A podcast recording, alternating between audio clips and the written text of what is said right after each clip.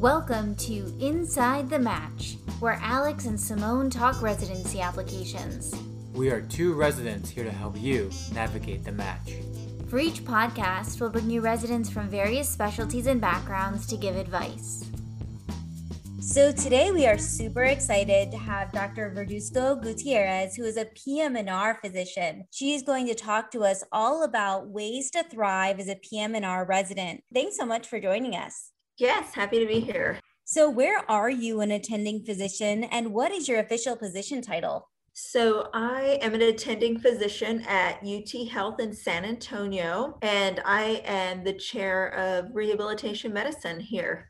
So, you see a lot of different residents over the course of your time as chair. And so, I'm curious what qualities make a successful PM&R resident?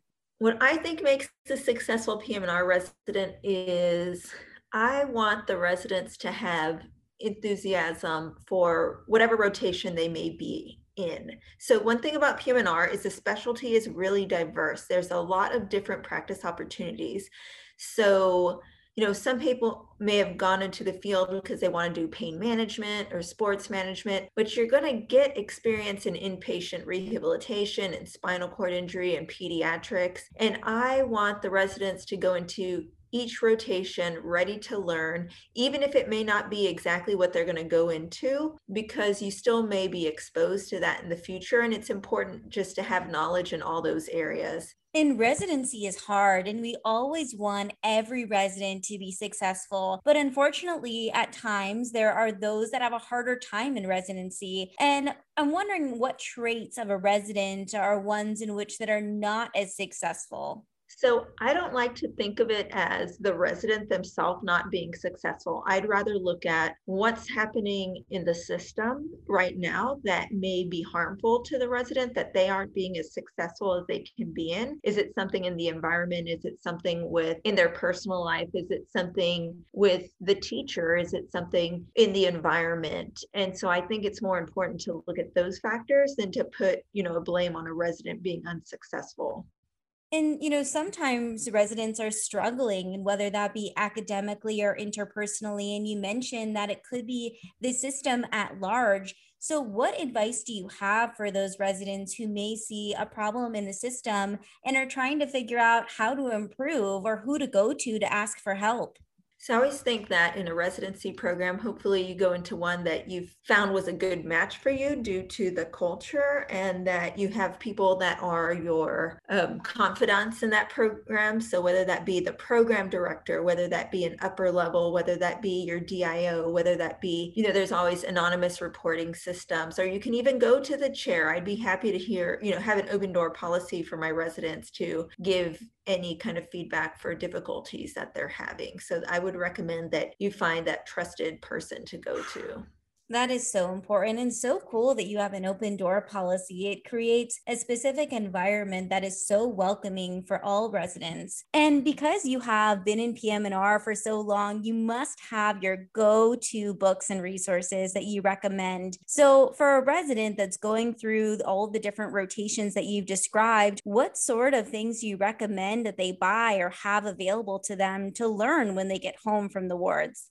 We have a book in PM&R that's called Cucurullo, and the Cucurullo book is a book to help with board studying, and it is really a nice book that gives a lot of great information, just in a nice compact form for people to understand. So that's really nice. Of course, I do recommend that there is some more traditional PM&R textbooks that should supplement the reading that's in the, you know, the smaller board studying textbook. And so, you know, there's Braddom, there's also a friend Frontera's Essentials of Physical Medicine and Rehabilitation, which I have a chapter on spasticity in that one. So I'm going to, you know, put that one in there as being like, ooh, a very nice text to read. So, and then, you know, there's other things now. I understand sometimes textbooks aren't as popular, but there are, you, you can go to the literature in our academic society, AAP, they have a list of, you know, what are the the key manuscripts that are important in our field. And so those are also available there, as well as in our AAPM&R, they have something called Knowledge Now, and it's different topics related to PM&R that are in small digestible reading format. Oh, well, anything in small digestible formats is really good, especially when you get through a long day in residency. And in residency, there are so many different components towards being a content master. And part of that might be research in order for you to learn more about the field. So, are there ways that you would recommend a resident get involved in research when they're in their residency?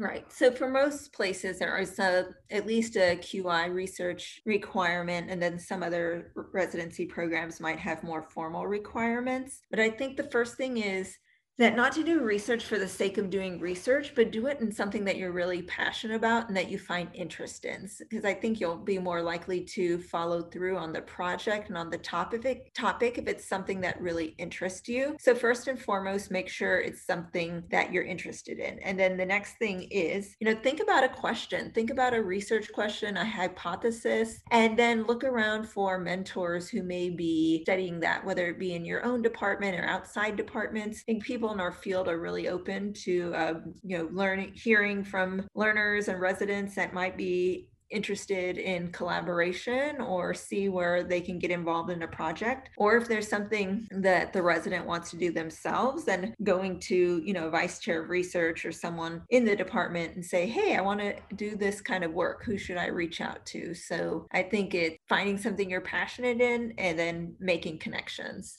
and speaking of collaboration and connections, that can be a very large component of an academic career. And so you have been involved in national organizations with the American Association of PM&R. And so for those that are interested in being engaged in organizations and starting a career in academic medicine, what recommendations do you have as a resident physician?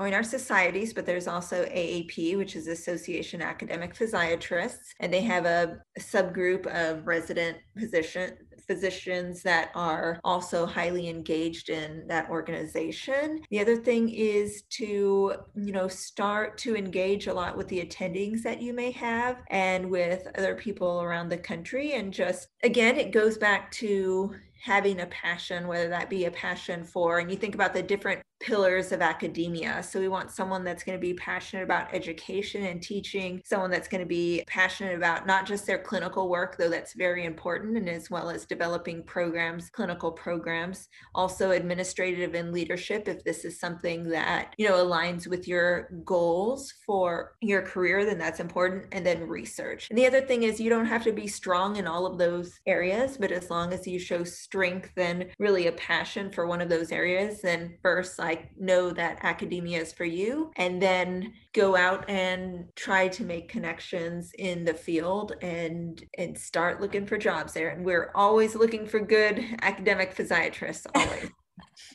well, it always amazes me in residency how soon the jobs that come through. You get so many emails of people wondering when you can begin when you're only a first year resident. Yes. So, residency is also an optimal time to be able to meet leaders in the field that are a part of your program. So, what are some ways to obtain formal mentorship during residency? So there are, like you talk about, formal mentorship opportunities, and that might be set up in your own program. So in our own program, we have, you know, a list of all of our attendings, which are many, and then what they can provide mentorship in, and the resident are able to choose who they want to have be their formal faculty mentor. Some programs may not be as large or have that many formal opportunities, but it's okay because sometimes the informal ones are just as good, if not even better. The other thing is that mentors don't always have to just be attendings. They can be people who hold leadership positions in the hospital. They can be other fellows. They can be other residents who are upper levels. So again, it goes, you know, just starting to meet people, whether that be meeting people on social media, at conferences, through you know connections through people that you know and with different you know attendings. Maybe you have an attending that may have a connection to someone that you have an interest in and they might help you reach out to that person and start working on a project. The other thing is there are or national organizations have formal mentorship programs as well where they set you know residents and even junior faculty up with more senior mentors for them. So look for opportunities for formal mentorship and then the informal mentorship. And that's one thing about this field is people are really open to having mentees or at least you know providing a meeting or some advice or so that's one strong thing about this field is everyone's really nice Yes, that is definitely something that I have easily picked up on, even through social media. And one cool thing to even learn more about the field, not even in a formal or informal mentorship sense, but is through your Twitter account, which is MV Gutierrez MD. And you know, the field of PM&R or the field of medicine is truly changing. And whether that was through the COVID 19 pandemic, where you developed a post COVID recovery clinic to aid the rehabilitative recovery of patients that were infected with COVID, there is so much that has changed just even even in the past year. But how do you see the field of PM&R changing over the, the next 10 years for residents that are in the field itself? So one thing for residents that currently are in the field, there's certain trends that we're seeing, and that's that a lot of residents are doing post doing fellowships. So they're doing more subspecialty training, whether like I talked about before, spine, pain, pediatric rehabilitation, spinal cord injury, brain injury medicine being the best one, though I'm probably biased towards that one. and I think so that may change that there may be less general physiatrists and more kind of physiatrists who are subspecialized in these different things, which is fine and wonderful. The other thing is that we need to, as a field, learn to show how our field fits in with other specialties. So if someone in PM&R is going into sports medicine, we really need to start changing the mentality of you know, the regular people who want to go see a sports medicine physician and don't automatically go to orthopedics. But hey, we could go to a physiatrist who's a sports medicine physician. And then the other way I see the field of PM&R changing is there's a couple of things, which is, you know, we start thinking more about quality and about um, the way, you know, care is going towards value based. And so so we have to show our value across the continuum, meaning, you know, should we be doing things earlier on to prevent injuries instead of treating people after their injuries? So a lot of times, for example, cancer rehab, which is a wonderful field within our specialty, they are working on prehabilitation. So that way patients who go through cancer treatment are actually stronger and able to withstand it and therefore have better outcomes. And so I think we need to start looking at the before and the preventive rather than the just fixing the after.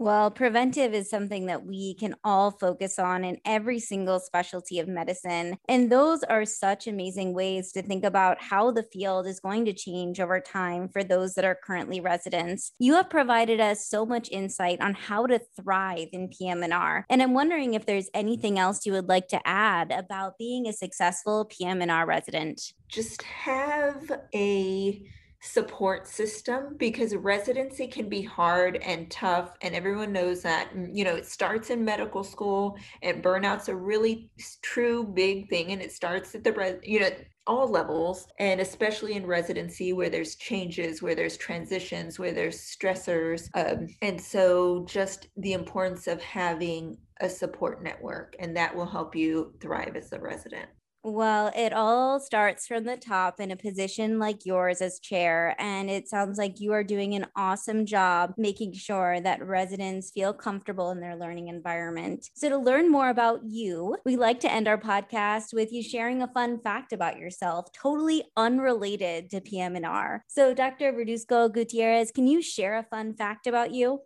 So the other passion that I have is running, and I've run the Boston Marathon a couple two times, and I've also um, I have an All American time in the mile as a masters athlete. And then I guess another random fun fact is you know how people can do tacos with their tongue, like the little circle? I can do I can do two of them. Wow. Well, those are really cool things. And the other thing I've learned about you is that we can also find you on the Peloton and tweeting about it as well. Yes. Well, that's all the time we have today with Dr. Verduzco Gutierrez. Thanks for joining us at Inside the Match. Special thanks to Kevin MacLeod for the music, and be sure to follow or subscribe to our podcast. Catch our next podcast to learn about application tips and hear from another awesome leader in medical education.